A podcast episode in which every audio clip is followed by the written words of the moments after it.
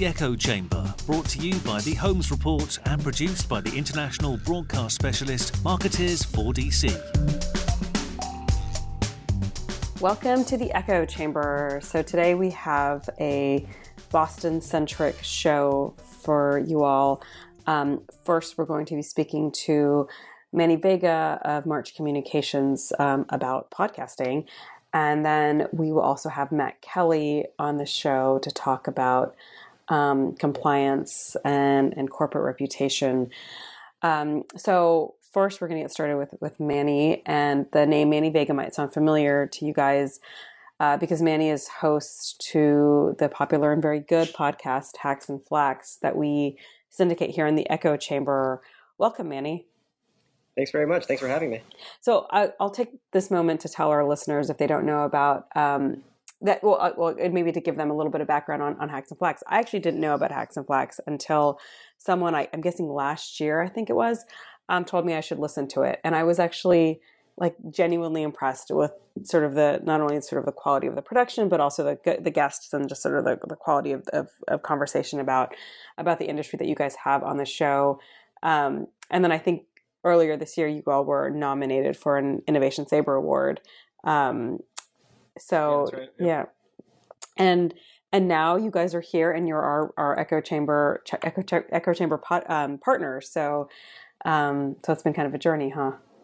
It has, yeah, and we're, and we're really excited about that. By the way, um, you know, it's a cool partnership we just kicked off about a month or two ago. Mm-hmm. Um, so really great to kind of expand the audience a little bit and yeah, it's, it's, it's definitely been a bit of a journey. So you know, we mm-hmm. started this. I want to say almost almost a year and a half ago. Um, and yeah, it's been an interesting journey since then. Yeah, and actually, I'm I want to hear a little bit about that. I mean, can you tell me a little bit about the genesis of Hacks and Flacks, and you know, because we're here. Well, I should we'll preface this as with we're here to talk about podcasting and and the role. You know, what role PR agencies communications brands could potentially have in podcasting because obviously it's just sort of blown up. Um, I mean, I think it's it's been it's been gaining popularity in, for some time now because it's sort of this means of of, of, of tuning into things that, that don't require you know being stationary right? I mean you can you can listen to a podcast at the grocery store. You can listen to a podcast when you're on your when you're working out. Um, you know, people listen to podcasts when they're at work, when they're doing assignments that I guess don't require a ton of a ton of focus. Um, and then, of course, with Serial, the podcast, the spinoff of Amer- This American Life, that went sort of, cra- you know, went crazy popular in um, 2014, and and you know, since then we've seen a bunch more podcasts sort of emerge on the market. So anyway, with that preface, do you want to tell us a little bit about about the genesis of of, of Hacks and Flacks? Yeah, absolutely. So um, you mentioned Serial, and actually we got started kind of uh, talking about our podcast, Hacks and Flacks, um, a little bit before Serial came out. So we were kind of almost on the cusp of that whole, uh, you know, podcasting explosion that happened in late 2014. But um, so, so, for myself, you know, I've been listening to podcasts for I don't know, you know, four or five years now, probably, um, and for a lot of the same reasons that you just listed. So it's it's something I could listen to at work. It's something I can enjoy while you know working out or whatever. And I think that's uh, definitely one of the big reasons why the medium has has grown and why it's so popular, um, and why it's also kind of like beloved among those who listen to podcasts and enjoy podcasts.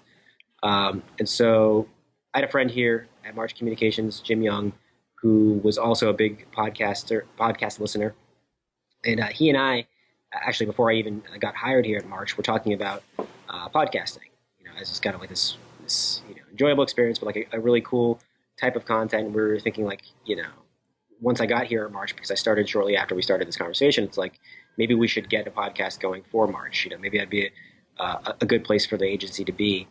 Um, and I think you know, the discussions that we had, we kind of worked out that it was an interesting medium for us because you know, as an agency. Um, we try to do things a little bit differently. We try to be creative and, and experimental. Um, especially with the, the agency corporate content strategy.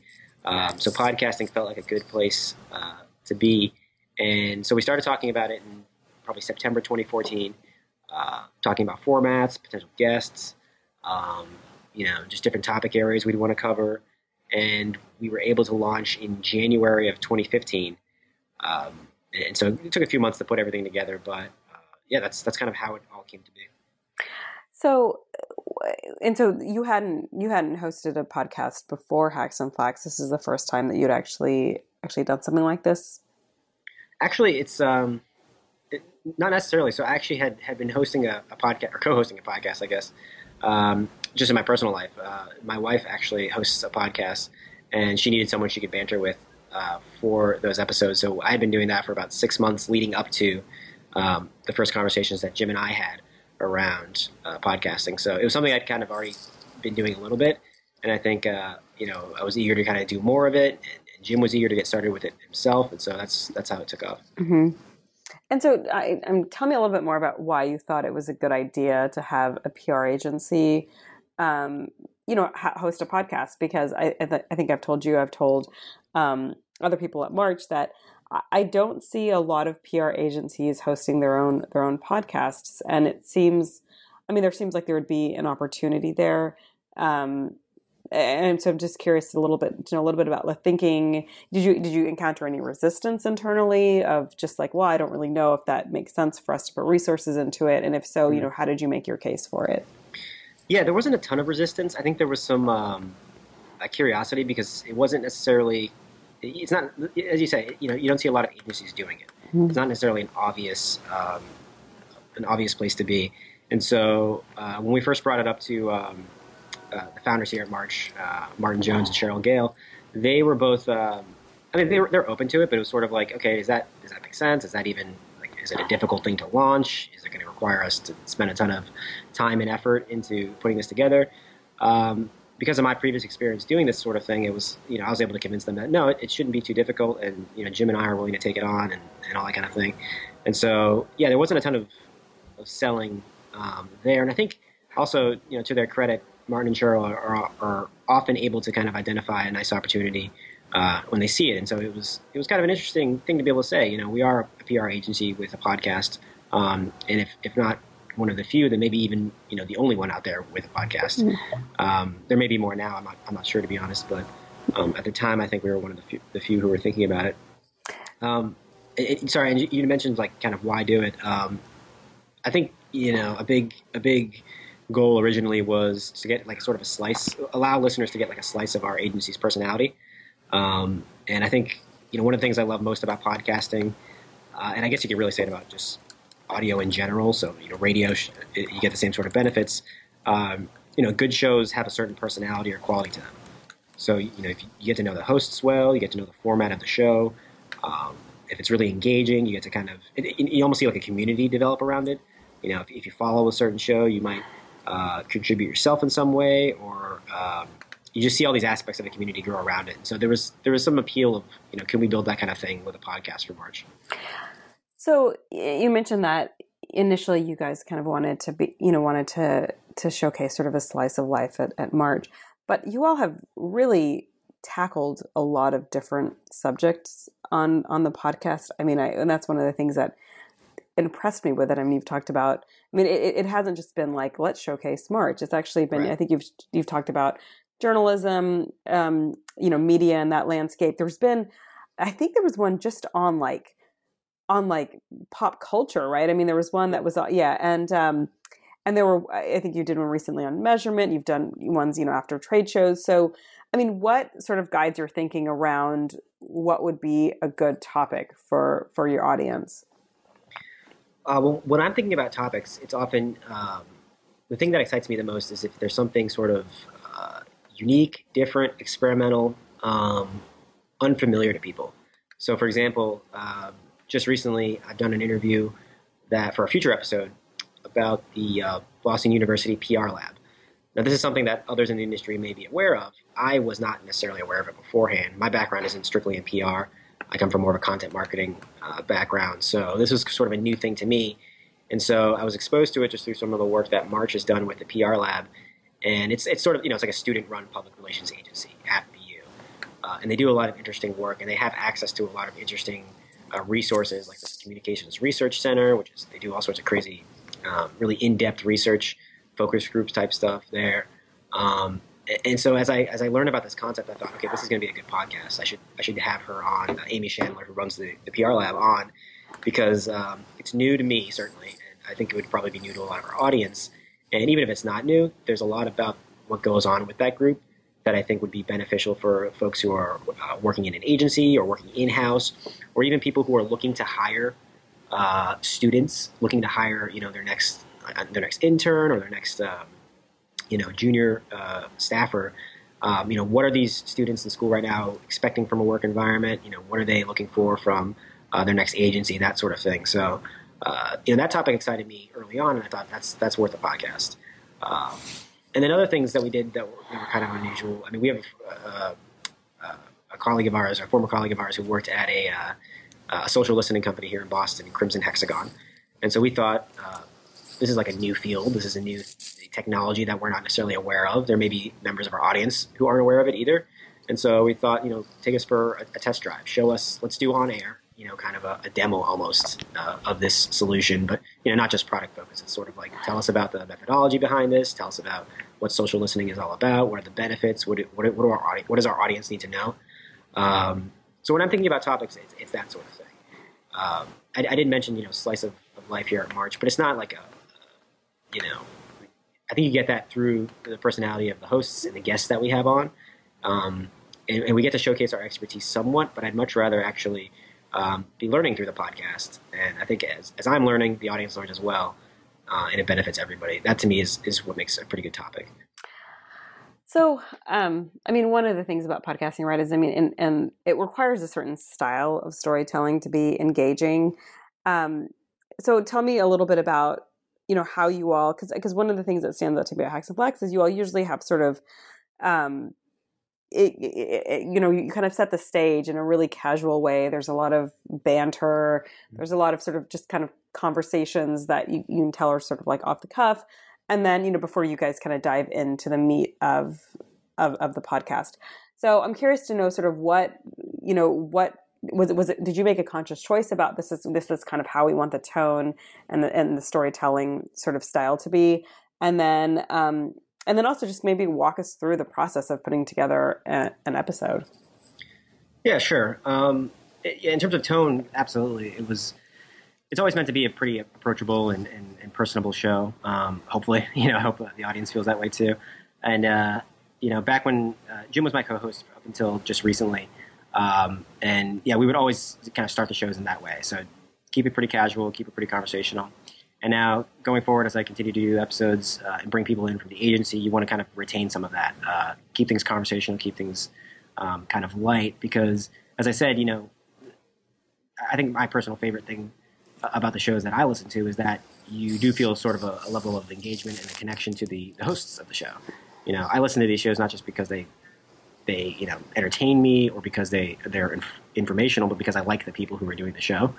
Um, and so you, that's you know, when I talk about showing the personality of March, we have a lot of interesting characters in house here. You know, you want that to kind of shine through from the podcast. It's, it's a good opportunity to show, um, you know, that side of your personality uh, while also still being you know, informational and, and, beneficial in that way to your audience.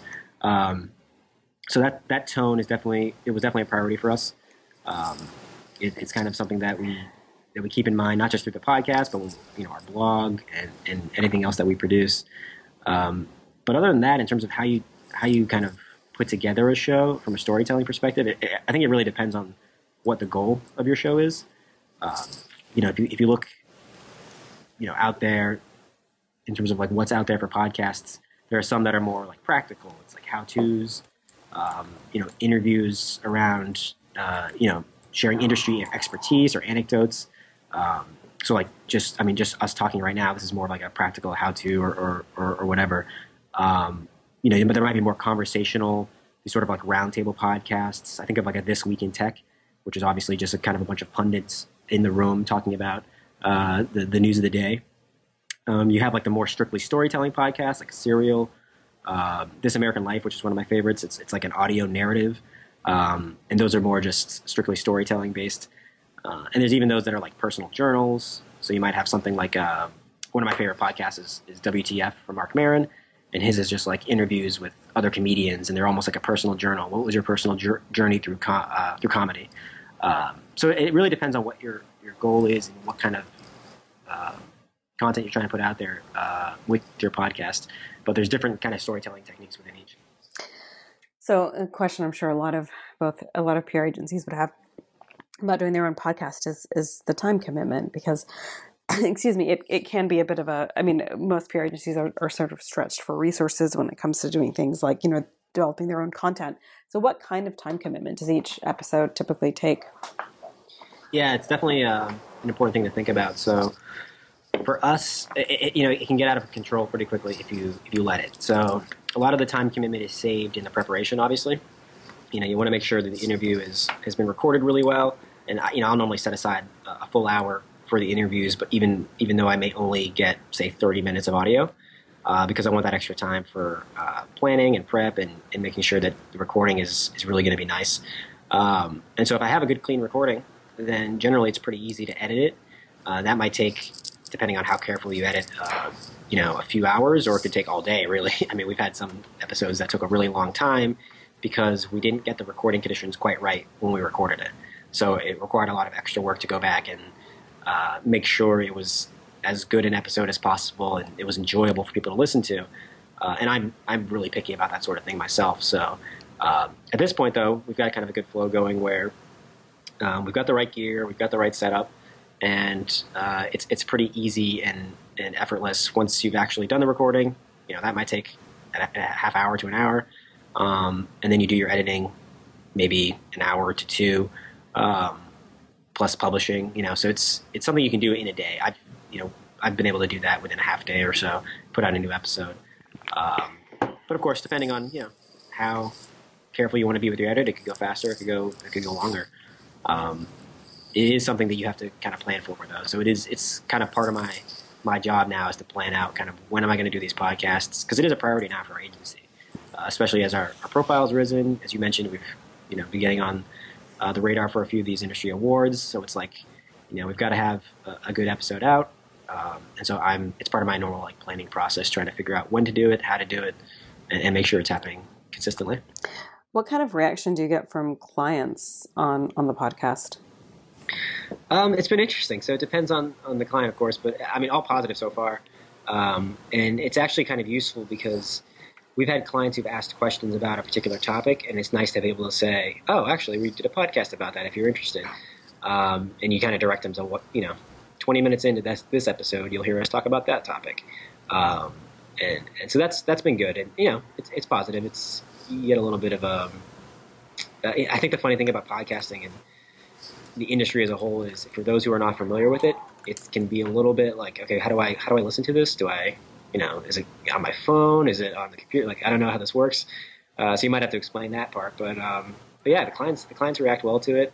Uh, we'd like to get uh, clients involved in recordings if we can. Um, scheduling wise, that can be a little bit tricky and all that. But um, yeah, it's been positive.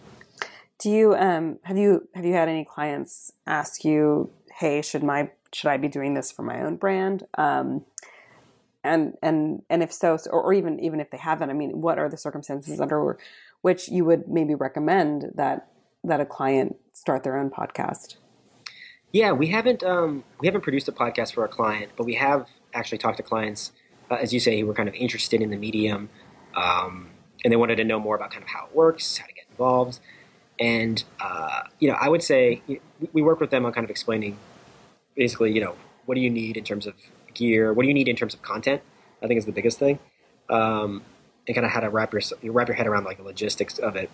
And I, I would say, kind of what I what I say to them is, you know, depending on your industry, if there's a strong community within within that industry, you might have a great opportunity then to um, kind of contribute to that community through a podcast.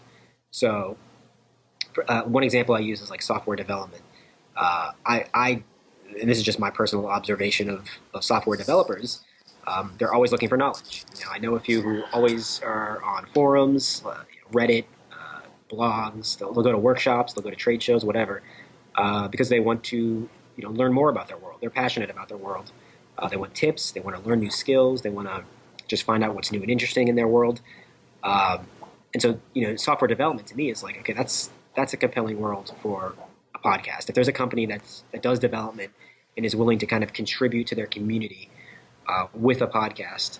You know, not, not just talking about here's what our product is, not just talking about here's what our expertise is, but you know maybe speaking to other developers, maybe speaking to other companies even, um, and, and kind of being that place where you know like a platform where where people in your audience can come and, and learn from. Um, I think that's a great candidate for a podcast. So, uh, and I don't know, maybe there's a ton of software development podcasts already out there. I'm sure there are, uh, but that's just like kind of one example. So I would say, you know, a community is what you need. Um, and if it's an engaged community, because uh, you know, I think plenty of us probably work in, in, in industries that are, you know, there's a community, but it's like less engaged. You can't really get them to to actively seek out content or anything like that. So that's kind of tough.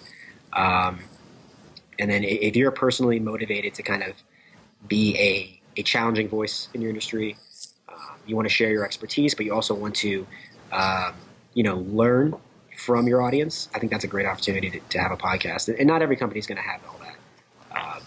Um, so it depends.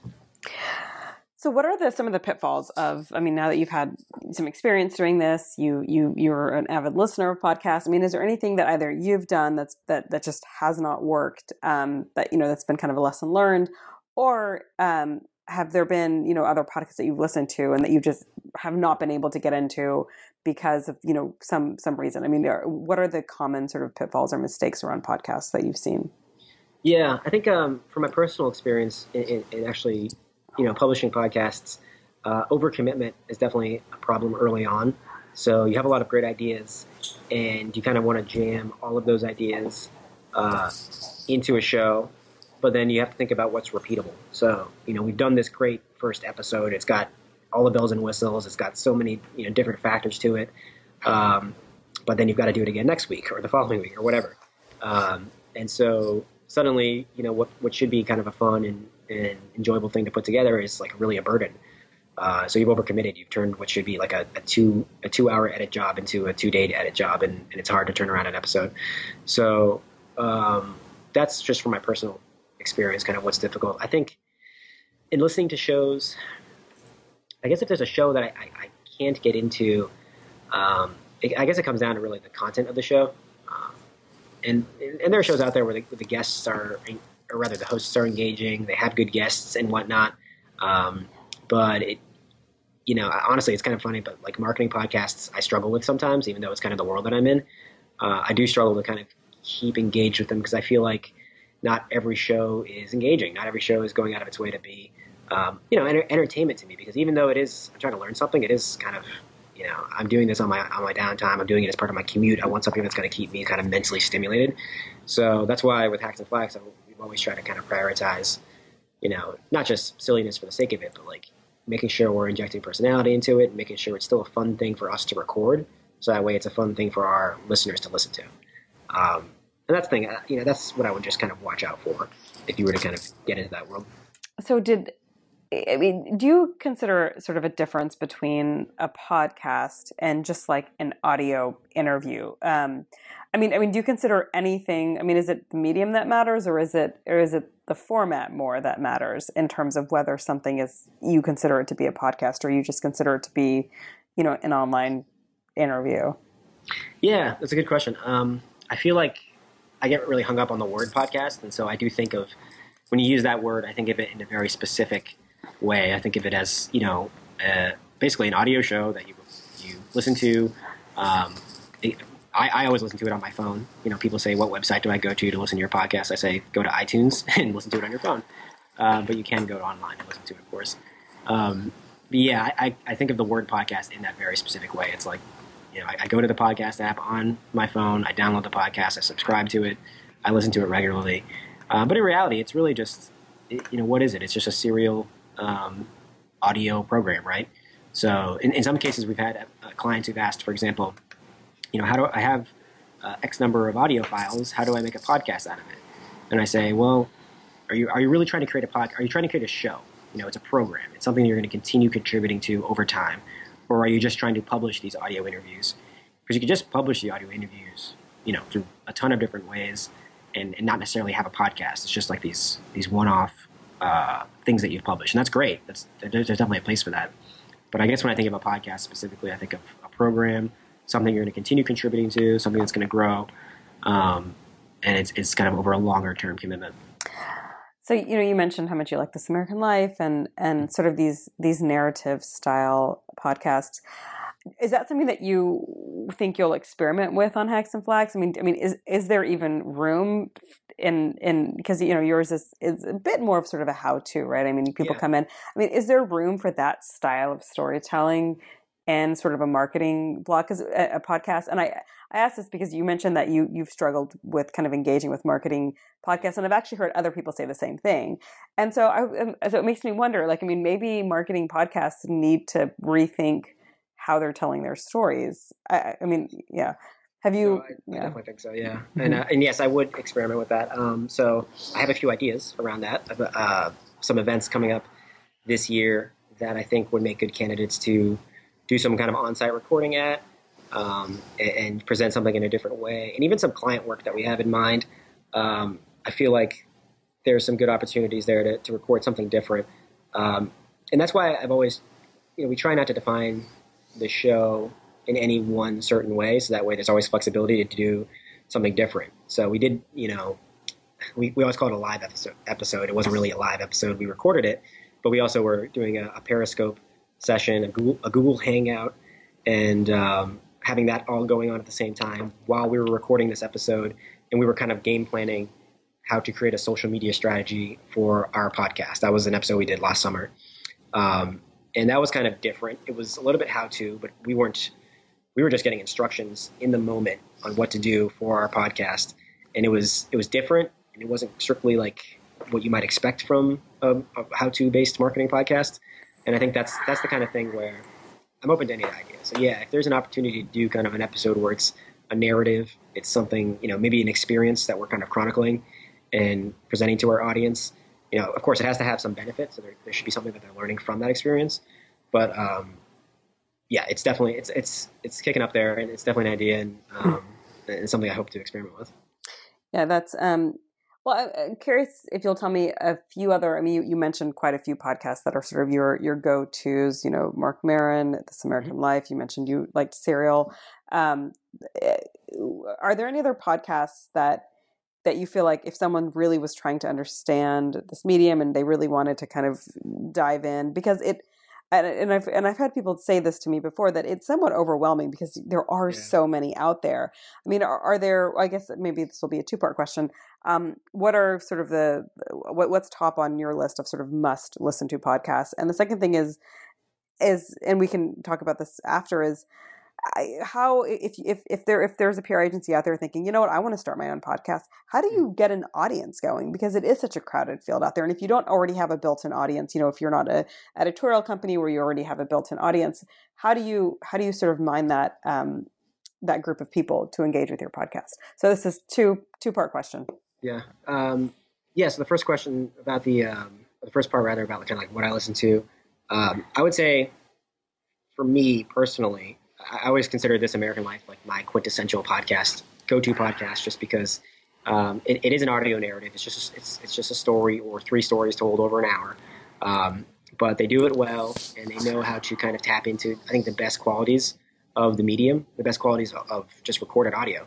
Um, you know, the ability to tell a story, the ability to kind of affect your listeners in a certain way.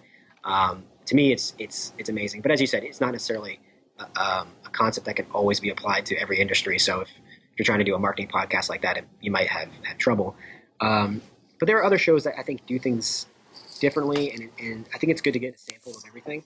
So, um, for example, I also listen to um, this show. It's I mean it's, it's pretty popular one, Hardcore History, uh, where Dan Carlin he will just kind of um, explain this. He, he calls him. He says he's not a historian, but he's basically a historian. He's done a lot of research on these uh, famous periods of time, and he'll basically explain all the intricate you know, political uh, machinations of World War One, for example. He did like a five-part series on World War One, and each episode was about three hours long too. So this is a real big commitment if you're trying to get into it. But um, but it's fascinating because he gets into levels into a level of detail that you you just really can't even fathom, and it shows kind of the potential for this medium to you know educate in in a very specific way. Um, and then other shows, you know, it's interesting. This I, I'm a baseball fan, and there's a show out there called Effectively Wild. It's a it's a baseball podcast and the two hosts um, are kind of a decent model for what we try to establish here at Hacks and Flacks. And so there's a lot of banter. It's it's pretty casual, but they're both they they are both very very intelligent people when it comes to baseball, and, and are able to break down the, the, the sport in a really like just intensive way. And so that's a good, you know, example of a show that injects a lot of personality um, into what can sometimes be a dry topic because it's also like the analytics of baseball. It's not exactly like, you know, who's going to get traded for who. It's it's it's math, which can be a little bit boring depending on, on your opinion. But um, so those are some of the shows I've listened to. I mean, there's other stuff like the Bill Simmons podcast, which he's he's a good interviewer, so that can be a kind of a good guide for people. Um, but my podcast list is very uh, heavy on pop culture and sports and that kind of thing. So it it uh, yeah, there might not be a whole lot of overlap for, for folks out there, but uh, oh, and of course, this week in tech is a good one. It's like a community. It's it's what I, I said before. It's like a uh, a roundtable panel discussion. Uh, so if you if you follow the world of tech and, and tech news, it's a great uh, conversational podcast where different reporters and different folks in the world of tech are talking about these big issues. So um, that's another great example. But um, your question about kind of how to how to cut through, Mm-hmm. right? Yep. I, would- say, y- y- you know, you have to kind of rely on your on your creativity as a marketer and, and a you know a communications professional professional, um, and realize what's out there first. And so, you know, when we got into it, though we were maybe one of the first agencies, let's say in the Boston area, let's say, to get into to PR podcasting, there, we certainly were not the first to get into like a marketing this this world of communications podcasts. There were a ton out there. And so what we could do is look at these podcasts and say, okay, we know exactly what we don't want to do because it's going to be really hard to build an audience when you already have all these entrenched, um, you know, programs. I mean, these, and some people might say, yeah, you might like this podcast because it's similar to this one, but to me, it's, hard to play in that space. It's hard to, to differentiate just when you're you're offering basically the same type of show. So, though we do follow that model a lot of times, we do have pretty much straight interviews with experts in the field. We try to get outside of that that zone every once in a while and do something a little bit experimental. So, and that can just mean whatever comes to mind. I mean, that, that's how the social media hap- uh, listening episode happened. Um, that's how our social media planning episode happened, um, and, and the other stuff that we have planned. You know, it's it's it's really think about are there certain experiences that your company is involved in or that you personally are, are involved in that are uh, it, they can be unique or they can be relatable but putting it to audio and getting it out there via a podcast might be something that no one else has done yet. So why not think about that? Um, and that, that's how i would think about it. You really want to just you know deliver something where people know they're getting something unique from you that they couldn't get from another podcast. And it, it seems it sounds obviously simple to say it like that but uh, it just requires a lot of creativity So what's um what's next for Hacks and Flacks? What do you ha- what can you tell us? Can you preview anything that's sort of coming down the pipe? Yeah, yeah, totally. So as I said, we just recorded a podcast about the BU, BUPR lab, Mhm. and I'm excited about that one because we're also going to um, just explore follow up uh, opportunities with them. And so they've got some great event coming up in November, um, almost like a hackathon, but for for PR and communications pros. And so I kind of want to get involved in that and see if we can do something there where uh, we're, we are recording, and you know maybe that's an opportunity to do kind of that narrative style that you mentioned. Um, or some just different type of you know experiment with format a little bit. Um, so we've got that planned for that, and we're recording some other episodes internally just about research uh, and some other topics that we work on here at March. But um, that's as as far planned as we have right now. Other than that, I'm kind of surveying the landscape, seeing what we have coming up as an agency, uh, especially for industry events and just kind of other uh, unusual experiences um, or unique experiences that you know I'm going to be able to have personally with some of my clients, and you know, kind of vetting those for opportunities for podcasts. So whether it's you know a travel opportunity, maybe we can turn that around. Uh, talking to a client about a specific uh, campaign that they're having that's you know really impressive or really worth sharing. Um, you know, those could be good episode opportunities as well. So uh, I just got my ears open, my eyes wide, and looking for other for other things we can put to audio. Good stuff. Well, thanks for thanks for joining us today, Manny, and for giving us some insights around sort of the hacks and Flacks. And just for our listeners, we will have in our call notes, we'll um, sorry, in our show notes, we'll have um, some links to hacks and Flacks and, and some of the shows that uh, that Manny talked about, so it'll be easily accessible. Now, for the second portion of the show, we have Matt Kelly, who is CEO and editor of the newly launched Radical Compliance uh, blog, which he launched after stepping down as head of, um, or I guess, editor and publisher of Compliance Week late last year. Welcome, Matt. Hello, Arnie. And you are joining us from Cambridge, Massachusetts. That is correct. So, so, so before we actually jump into our conversation about sort of the intersection of compliance and corporate reputation, I've got to ask you a question about um, something that I've noticed on your on your blog, and you have a section on compliance memes, and I think your Twitter handle is also compliance meme. So, is there like a massive demand for compliance memes out there? Like, what what's what's the backstory there? Uh, let's see. The backstory is that it started one day when I had too much time on my hands and I was just kind of goofing off, and I put one out. Uh, in theory, they are the compliance meme of the day, where I poke fun at corporate accounting or corporate legal or compliance issues. Uh, in practice, I probably get out maybe one or two a week, even though it's billed as the meme of the day.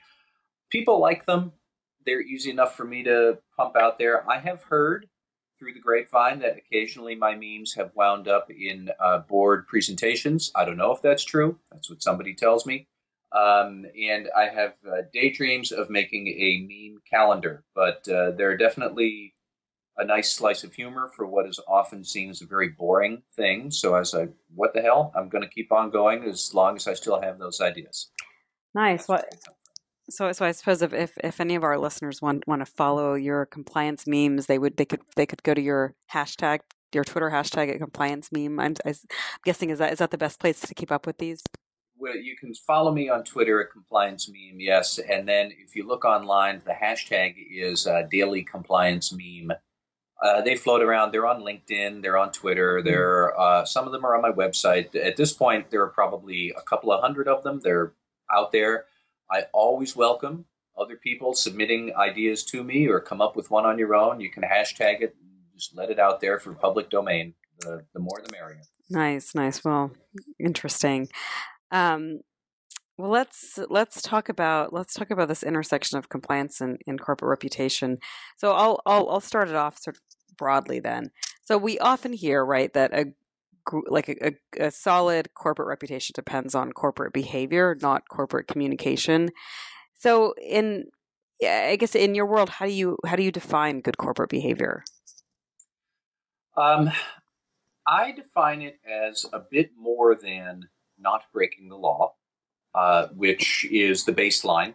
You know that all companies should not break the law. Uh, I most of the time when I deal with a lot of large corporations with you know multi uh, jurisdictions and operations. The, the, the, truth is, most companies at some point they do break the law. That is a fact of life for big corporations. But you should be striving not to break the law. But beyond that, there is a lot of you know it when you see it. Not good behavior. Um, not good in corporate governance. Uh, not good around executive pay. Not good around corporate ethics uh, I mean, I could give any number of examples, but you know, very recently from CEO pay, it's sort of an easy one to take. Uh, BP had their biggest annual loss ever last year, and then they gave their CEO a 20% pay raise as they were laying off 10% of their workers, and their shareholders had specifically voted against that. Um, it's not a binding shareholder vote. They were just saying to the board, we really think this is a bad idea. You shouldn't do it. The board did it anyways. That doesn't look good. Uh, it doesn't look good to employees, doesn't look good to business partners or the public. Um, there are probably other examples. Uh, Tesla, just last week, they were called out for having customers sign non disclosure agreements when you take a Tesla in for repairs or improvements because Tesla doesn't want people to know exactly what product defects or glitches it might have. Against the law? Arguably, no. Arguably, yes. There are some other people, I'm sure, who would say that is definitely against the law. You know, eventually, I think that will have to be settled in more formal ways. But there's a lot of gray areas where still compliance and ethics transcends just the letter of the law to just good corporate conduct and there's a lot of companies they still choke on that from time to time. Yeah, so the, the Tesla example is, a, is an interesting one because that seems like in this day and age where, um, I mean, enforcing something like that seems seems really difficult, if not impossible. Um, just there's just so many different ways in which people communicate. Um, I mean, if you talk? I mean, what, what do you think about the enforceability of something like that? I mean, I mean, eh, let, let alone just like the reputational impact of of that. Well, there are a couple of ways to look at that, and already the regulators who would normally keep an eye on Tesla, and that would be groups like the Consumer Products Safety Commission, the National Highway Transportation Safety Board, they have already made it abundantly clear Tesla is not going to enforce that against anyone who wants to go to regulators with safety concerns. And they have just flat out said, no way.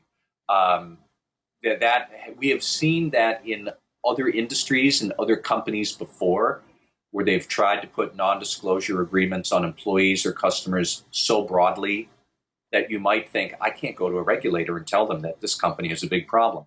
The regulators have landed on with both feet on that idea for any company. Tesla will, I am sure, get a nasty gram from the regulators saying, you know, you can try anything you want, but you will never enforce this against us. Be clear on that. I don't know, you know, you're right on a practical level, really, like what's Tesla going to do? Are they going to start suing customers who complain about something on Twitter? Um, are they going to try and shut down a Tesla user discussion group? I, I don't know. I, if you game it out, a lot of it just seems like it's not going to be productive or there's no practical way to do it. And it just it doesn't pass the smell test with consumers. So I can't imagine now that this is out there. I had no idea Tesla was even doing this, but I can't imagine that's really going to stick. Um, but you know, at, at, least in theory, at the start, if Tesla is going to try and enforce this, it does fall to compliance and legal officers at a company to try and do that. I just think that um, sometimes what sounds good in one part of the company, compliance officers and marketing people might have some natural common ground where they might want to tell the rest of the business, think through how this really is going to look and how it's going to work. Because I don't see how that works well. So, so it seems like the automotive industry oftentimes shows up on our list of sort of mangling kind of how they deal with with some of these crises um, I mean, you know, there, you know, just you know, the Tesla incident that you're that you're referencing. Um, GM is still, I think, very much top of mind. Last year, the biggest corporate crisis of the year that we um, we ranked as number one was was Volkswagen. I mean, is there anything in particular about the automotive industry that that you see or that, that might lend itself to to these types of corporate behavior issues? Um, I think partly it is just the sheer size of these organizations. Um, you know, Volkswagen, you know, I, I think it's more that they were just so big that the misconduct they did could be done on a rapidly and vast scale, almost worldwide, because it's a worldwide company. Um, Tesla, you know, it almost sounds to me more like a sort of a, a semi-secretive tech company that really wants to keep its hands on its intellectual property more than an automotive industry. I know that cars are what they make, but you know, Elon Musk is very much about pulling new depths of technology possibilities, and that kind of strikes me as more along the lines of what that particular misstep is. Um, but you know, you do see that large companies, whether they're Volkswagen, oil companies, um, pharmaceutical companies, or other, half the time the problem's just they're so big and so sprawling they don't actually know what they are doing in every far-flung corner of their enterprise. And then it catches them flat-footed. That's that's kind of what happens i think one of the things that maybe i think you've said it uh, that transparency has sort of democratized reputation. And it seems like you know when the companies get caught then they've changed. And i think when you and i've previously spoken you, you said well that, and that's fine because at least at least they've changed and what's you know some of the good that's come come from these turnarounds. But on the we've also noticed i mean there is a competitive advantage to being brave and taking a stand and, and being vocal on on some issues especially i think in, in this environment where consumers are starting to sort of expect some sort of corporate social responsibility as part of your your business. I mean, not as a as a nice to have. Yeah. So so I'm, I'm curious if you've seen this this shift in in the way corporations sort of think about being good corporate citizens. If it's now if it's no longer sort of a nice to have, if now it's it's it's part of it's part of the business model. I, I think you see that in in dribs and drabs here in the United States. You see it more pervasively in North America. Uh, I'm sorry, you see it more pervasively in Europe. But in North America, you will see companies in dribs and drabs doing it. Intel, for example, um, they are subject to the conflict minerals rule, which is if you are a manufacturer, you have to disclose whether any of certain materials in your products are mined from Central Africa, where they might be subsidizing or feeding into uh, warlords in the Congo. This is a pain in the neck. It's not easy to do. It's not a bad idea, but it's just difficult to do. And a lot of companies at first didn't really like the prospect of it. Intel sort of turned it around and launched a mini website within their bigger corporate website about everything Intel does for ethical sourcing. Um, it's easy to find, it's easy to see. Yeah, I would still suspect, and I don't know enough about Intel's conflict minerals efforts to say this definitively, but I would still suspect from time to time they probably encounter some difficulty. Are we really sure? Are we not? But they're very upfront that, hey, we think this is important. We're trying to root it all out. We're going to keep on doing that until we solve it. You see examples like that in North America right now. You've seen it with um, Nike has really turned around with sweatshop labor. They have exacting standards now to make sure that they do not have sweatshop labor turn up in their uh, supply chain.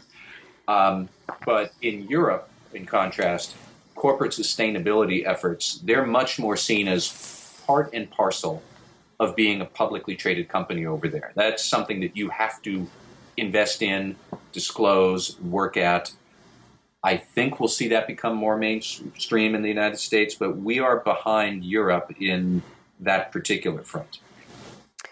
So, you know, in addition to, to sort of supply chain, there's also like human rights issues, right? And I think I think in the UK last year was like Sports Direct got into a lot of trouble for um, not adequately paying um, employees, and then of course there's the FIFA thing. And so, like an organization like FIFA, how do you how do you rebuild credibility and trust when it just seems like the hits just keep coming? Yeah, with FIFA in particular, I almost am at a loss of words for how they would do that. I mean, you, it's you're asking how do people move the pyramids from Egypt to you know the other side of Africa? It's just such an enormous challenge FIFA has. Um, short of total house cleaning, which I know that they're going to try to be doing, and rebuilding everything, but that's just FIFA is on a whole other scale of how to repair its uh, reputation. But one point that I think is interesting is you, know, you mentioned human rights and there is also transparency in the supply chain. I think a lot of regulators and NGOs, especially in Europe and to a lesser extent in the US, they're pushing us to the point where that's really going to merge into being one and the same sort of a thing. Um, in the UK, they have the Modern Slavery Act now, where pretty much any significant business that's based in the UK or doing business in the UK so a lot of U.S. companies will be swept up by the UK Modern Slavery Act. They're going to have to disclose efforts they are making to root out uh, modern slavery in their supply chain, all the way down. It doesn't say you can't use supply uh, slavery, or you know we, will have the CEO in stockades and have him or her stoned. It's just saying you have to tell us what you're doing once the company let it lets it all hang out there, if it's not doing much, that will be painfully obvious. And there already are NGOs setting up uh, benchmarking um, projects where they're going to see what companies are disclosing about what they're trying to do. If you're trying to do more, then this benchmark will rank you higher and everybody will see it. And in theory, you would get better access to um, investment dollars there's a lot of socially responsible investors out there who would want to know about this.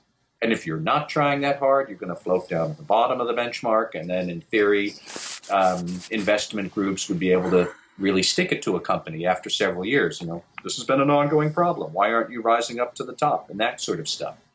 Those are conversations that would not have happened five or ten years ago. And are they about compliance? Are they about marketing? Are they about business conduct? I mean, yes, to all of it. They are all really going to be one and the same. And I think we're going to see more of that in the future. So, because Europe is um, so far ahead of the U.S., I mean, what do you think? I mean, what do you think would have to happen in the U.S. for for corporations to keep to, or even just for the regulatory environment to catch up to to what's going on in Europe?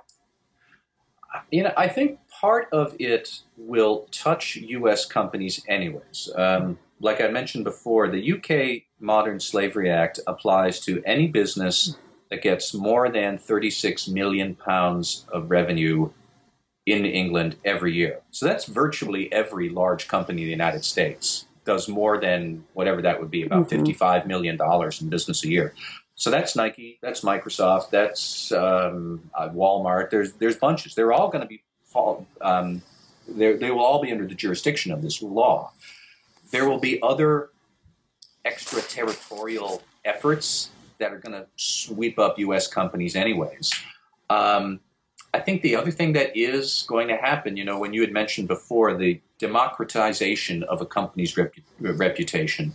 So somebody else, I don't remember who, but somebody had used that phrase talking to me about these human rights benchmarks, where it will be more and more easy for outside groups to hold your reputation up to public scrutiny and you know it doesn't matter whether the company likes it or not. It's not like they can turn off what people say about them on twitter or facebook. This is just going to happen. So you might as well join them because you are not going to be able to beat them.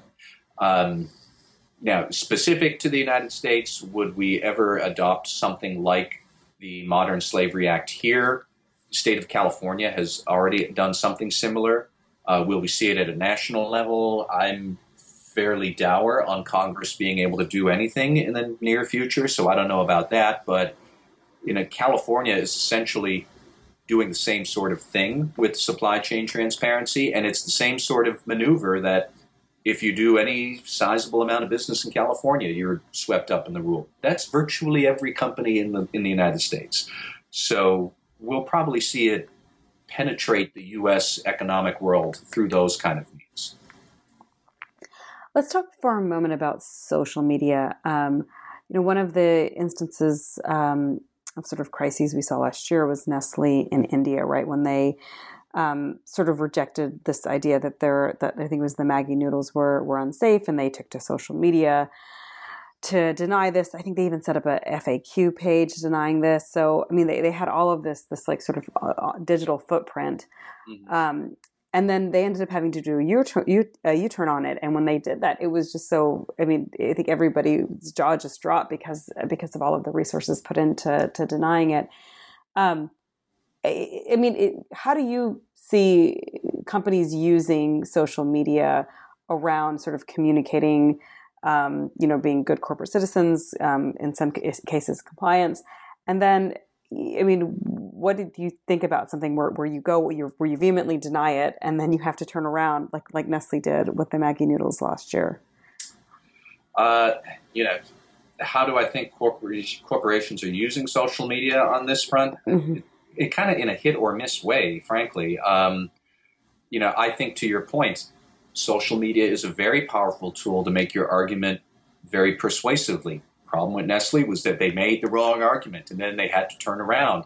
Uh, if social media is a magnifier, then you really need to be sure that what facts you're putting out there are correct from the start because it just magnified the pain of the U turn when Nestle did have to make it. Um, oddly enough, you know, when I was talking before about the Modern Slavery Act, Nestle is one company where they had been accused of, uh, I think, slave labor off the coast of Thailand to collect shrimp that ultimately wound up in cat food Nestle manufactured and put on store shelves in Europe and North America. And in that instance, Nestle kind of got ahead of it. And they did this through various marketing and communication campaigns, including social media, but Nestle just turned around in that instance and said, yeah, you know what? We do have a problem. We don't like it, but we're a $10 billion company with hundreds of thousands of workers and this huge supply chain all over the place. We're not going to deny that, yeah, this probably is true. We're going to work to eradicate it, but we haven't eradicated it today. But we're aware of it. And then they've launched a big program to talk about um, human trafficking in the supply chain. That is an example of how to stay on top of it well. And I would applaud Nestle for just basically admitting that they have a problem and trying to solve it. Um, you know, the noodles incident in India is just it's a painful example of the magnifying effect of social media. But that's what's driving a lot of these discussions. I think companies know if they don't participate in these conversations, other groups are going to uh, that are very attuned to social uh, to uh, business misconduct issues. They're going to use social media, and the magnifying effect is going to work for them too. So it's not like companies have a choice. I've seen some companies do it much better than others. I've seen them be well aware of how to use social media from a PR perspective. And then getting back to the point about you have to know what your facts are, that's closer to my core group of uh, people I deal with, the compliance and legal officers. I mean, they are charged with finding fact first and then figuring out what to do with it. And if you don't get that straight first, the communications people are going to have a really difficult time later on. I mean, it, it almost sounds like there's some um, nuance in in the geography in terms of what I mean. It sounds. I mean, we've kind of talked about this already, but in terms of what a corporation seems like or feels like they can get away with, um, you know, something in something that might be held under or be perceived to be held under a lot of scrutiny in in in, in the United States or in the in the UK. I mean, there might be a perception that oh, we could probably get away with this in in in another part of the world. Um, I mean, do you? Uh, but I mean, in this in, in this day and age where information there there's no boundaries around information, it seems like that would be an unwise sort of mindset to have. Well, you, yeah, I won't deny that occasionally people might say that and be correct. That might happen. Um, I'm hard pressed to think of an example where it is, but I won't dismiss that maybe it's right. But um, a better way to think of it, or a way that compliance officers typically would think about it, or talk with other parts of their company and the conversations that go on. You know, people would say, oh, sure, bribery is really frowned upon in the United States and Europe, but if you're in some emerging market, that's just part of the culture. And that's the phrase that they use. And it's just part of the culture. We have to pay bribes. And this drives compliance officers up a wall. Um, I have yet to find anybody in any culture anywhere who thinks that being hit up for a bribe is a fun time or that they like paying a bribe. Uh, it is never part of the culture. It is just sort of the, the challenge that people want to overcome. But, you know, to say that China is riven with bribery is true, but to say then that it's part of the culture, I've never met a Chinese national who likes paying bribes. Um, it gets a little fuzzy A good example of the fuzziness is the trouble that Walmart encountered with its operations in Mexico. And when the New York Times back in 2012 published a big, huge expose that there was widespread bribing to get um, permits to open Walmart facilities in Mexico and elsewhere in Latin America. Um, you know, I don't know enough about how business is done in Mexico, but you know, there are distinctions between what is an actual bribe and what is paying a local guy to stand in line at the local town hall to get the permit because you, the executive, don't have enough time to do this. And we are four years now into this big expose that Walmart was so corrupt. Well, Walmart has not been charged with anything. Walmart has, anyways, done a tremendous amount to improve its ethics and compliance uh, operations and procedures. And there are many people who do argue that actually what Walmart was doing in Mexico was not a violation of the law there, and it really wasn't a violation of the law here. It was just something that sort of metastasized into this belief that Walmart was paying bribes all over the place in Mexico, and that's not necessarily true. I don't know if they did in some places, or perhaps not in others, but like I said, we're four years on. And a lot of the big ballyhoo about Walmart the, back when this story broke, that hasn't really emerged.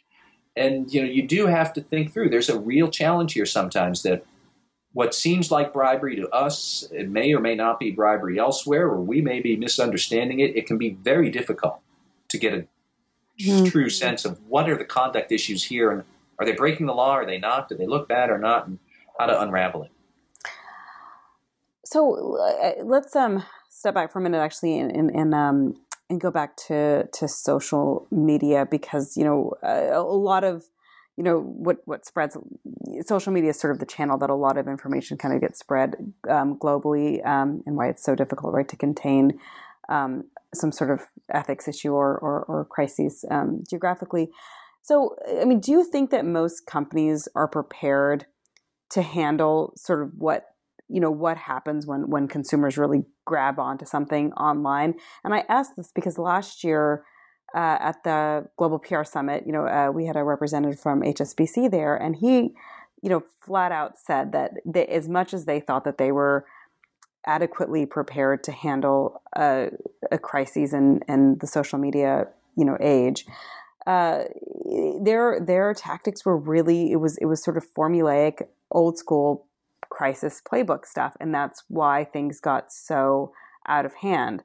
So, I, I mean, do you do you think that companies are actually prepared to handle um, the, the, the onslaught of sort of scrutiny and criticism they will get in on in, in the digital era when they aren't good corporate citizens?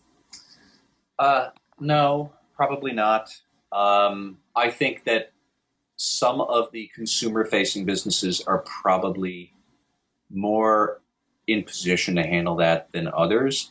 But if you are a big manufacturer, um, or if you are a big software company, for example, or you know more like business to business uh, players, and you suddenly have this public scrutiny that is really more consumer driven, no, you're not going to necessarily be in position for that because you're not playing to your audience. Um, there is a certain immediacy to social media's calls for change that you know don't work with corporate compliance and legal um, processes, which often take years. Like I said, you know, with Walmart still four years on, we don't know when that case is ever going to get resolved. Um, but you know, social media is much more about now, now, now, and I think that a lot of conduct issues, just finding out the facts, takes forever in social media terms. And I, I, have a certain bit of sympathy for a lot of companies because it's not like the companies themselves are doing this. It's not like the CEO and the board and the senior leaders are plotting to be, misconduct, uh, engage in misconduct, and be terrible citizens. It's more like they stumble into it, or some employee they don't know about has done something that they thought wouldn't happen, or maybe some sort of uh, circumstance aligns where somebody commits misconduct in a way they hadn't expected. Um, and then the companies are caught, you know, kind of unprepared, trying to figure out what actually did happen. You know, did we break a law or not? Sometimes the company is not breaking the law because the law itself is kind of weak and kind of bad. And, you know, you might think that therefore you're not doing anything wrong, but if the public has other fickle and you know quick to change tastes, you you get caught unprepared for it. So one one last question, uh, Matt. I, I, I know you you have a you have to go soon. Um, do you have any insights into sort of the type of relationship that sort of compliance or, or risk officers have with CCOs or, or, whoever it is that's, that's, that's chiefly responsible with managing a company's reputation within an organization? Um, you know, they are aware that in crisis moments, uh, they need a very close relationship with the communications officer. And compliance officers, you know, certainly when something blows up, they go through a phase of where it's a crisis and they need to work hand in glove with the communications team, and they know this, and they do try to keep clear lines of communication. Uh, but you know, ultimately, there's always another big crisis, and the communications people—that's their job to deal with that. Compliance officers, after the initial crisis is passed, still have a much longer glide path of cleanup that they need to do for misconduct. Uh, all sorts of very mundane remediation issues that they're in charge of, and um, you know, so they they're always looking to have clear lines of communication open with the communications officer. I would say also for any real marketing heads who are out there, as opposed to just communications, compliance officers think about the marketing function a lot because that is in some industries that's really where a lot of the infractions happen and they worry an awful lot about training marketing people um, convincing marketing people that it's okay to take a step back or a pause and think about the ethical implications of something before they lunge forward with a new plan. Uh, they think a lot about how to train marketing people effectively.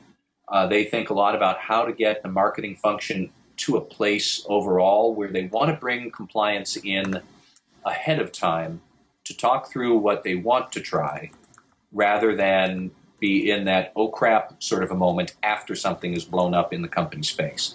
Um, there's a lot of anti bribery risk that happens in the marketing function, particularly in healthcare, um, particularly in retail, particularly in defense and government contracting and construction services, things like that.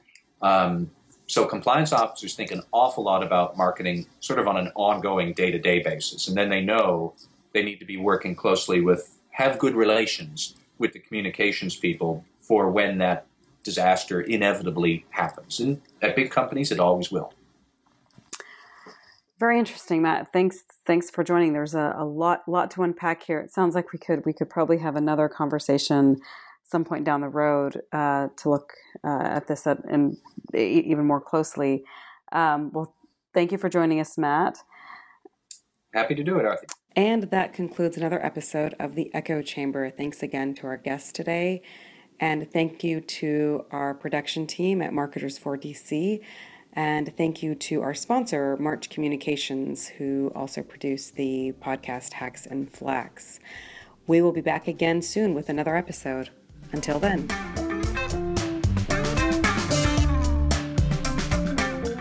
Thank you all for listening. Thanks to Markettiers 4DC for producing today's show. We'll be back in a couple of weeks.